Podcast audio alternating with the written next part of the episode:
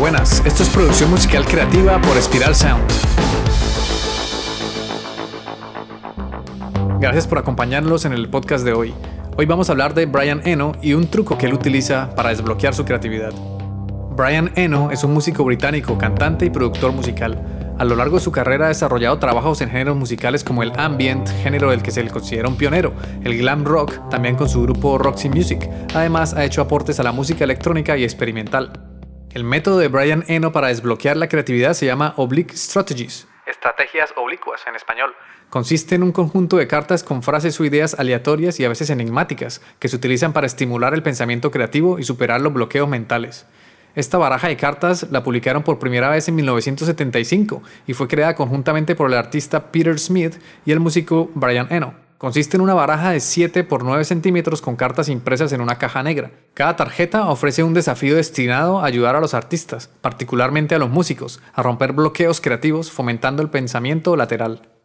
El objetivo de las tarjetas de Oblige Strategies es proporcionar una perspectiva diferente y ayudar a los artistas, músicos y creativos en general a superar los obstáculos y desafíos que enfrentan en su trabajo. Por ejemplo, algunas tarjetas pueden decir agrega detalles o muestra el error, mientras que otras pueden ser más enigmáticas como dicen frases como recuerda tardes tranquilas o cambia de instrumento o solo un elemento de cada clase. El diseño y el uso de las tarjetas. Cada tarjeta contiene una sugerencia genérica, es decir, contiene un comentario que se puede utilizar para salir de una situación de estancamiento o dilema.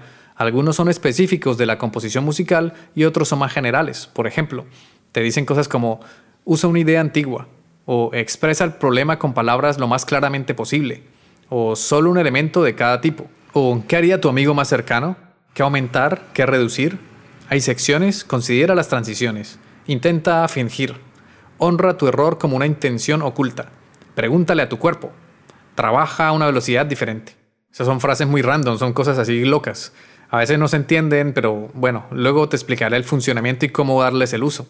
Estas cartas evolucionaron a partir de observaciones hechas por Brian Eno y Peter Smith que las usaban cada vez que se sentían bloqueados. Se usaron en muchos procesos creativos y a medida que más artistas las utilizaban, se iban volviendo más populares. Brian Eno las utilizó, por ejemplo, cuando grabó los discos de David Bowie, la trilogía de Berlín, o cuando produjo a The Talking Heads, cuando trabajó con Coldplay, y en discos propios de él. En fin, los ha utilizado durante toda su vida. Para utilizar las cartas es muy fácil. Se puede sacar una sola carta del paquete barajado cuando surge un dilema, una situación cotidiana, laboral o creativa.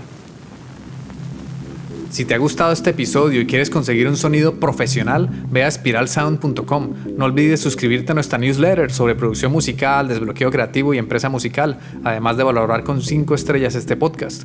Durante nuestros podcasts te iré mostrando lo que hago como productor e ingeniero. Observaremos la música y el sonido desde diferentes perspectivas y comprenderemos todo el proceso de la producción musical, desde cómo surgen las ideas hasta lograr monetizarlas. Entonces, si no te quieres perder esta información, suscríbete al podcast y también a la newsletter en Spiralsound spiralsound.com, donde además de darte todo este contenido gratis, también te daré recomendaciones sobre grupos, artistas, plugins, técnicas de mezcla, técnicas de producción y formación para profesionalizar tu proyecto musical.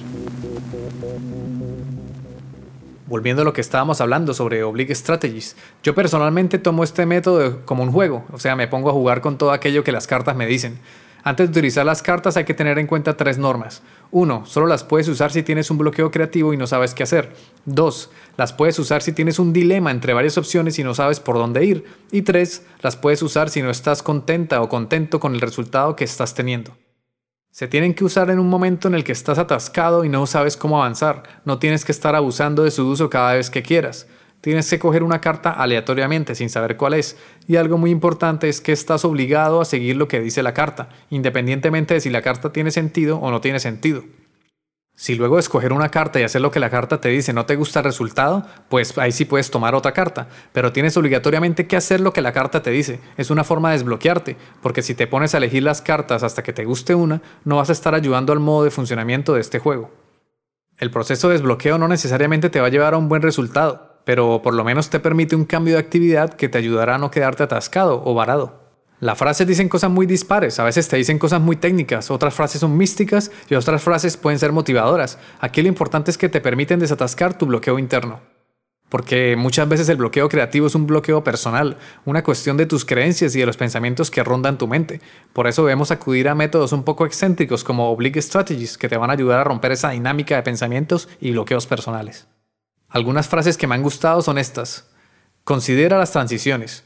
Por ejemplo, esto, al momento de producir una canción es interesante pensar en las transiciones, es decir, en los cambios de las partes de cada canción. También puedo interpretar esta frase para pensar en las transiciones entre el silencio y el sonido.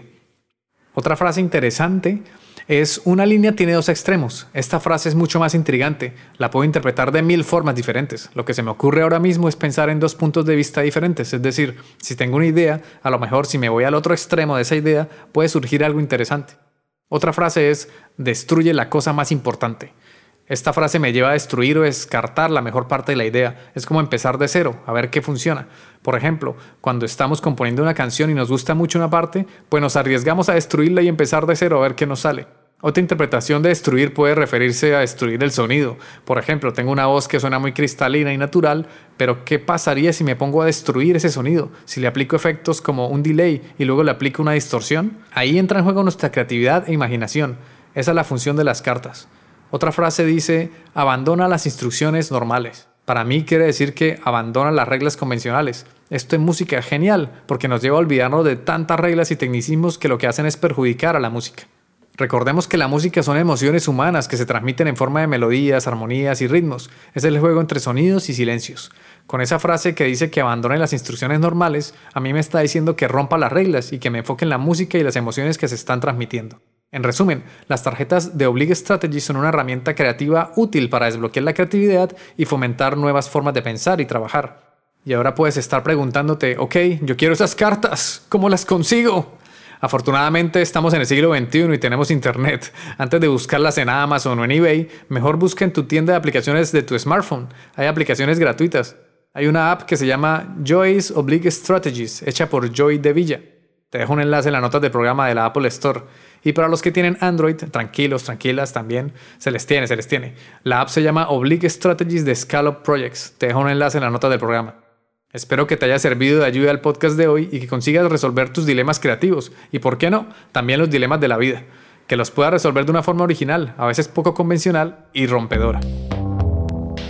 Este podcast ha sido realizado en el estudio de Spiral Sound. Puedes escuchar todos los episodios en Spotify, iBox, Apple Podcast o en tu aplicación de podcast favorita.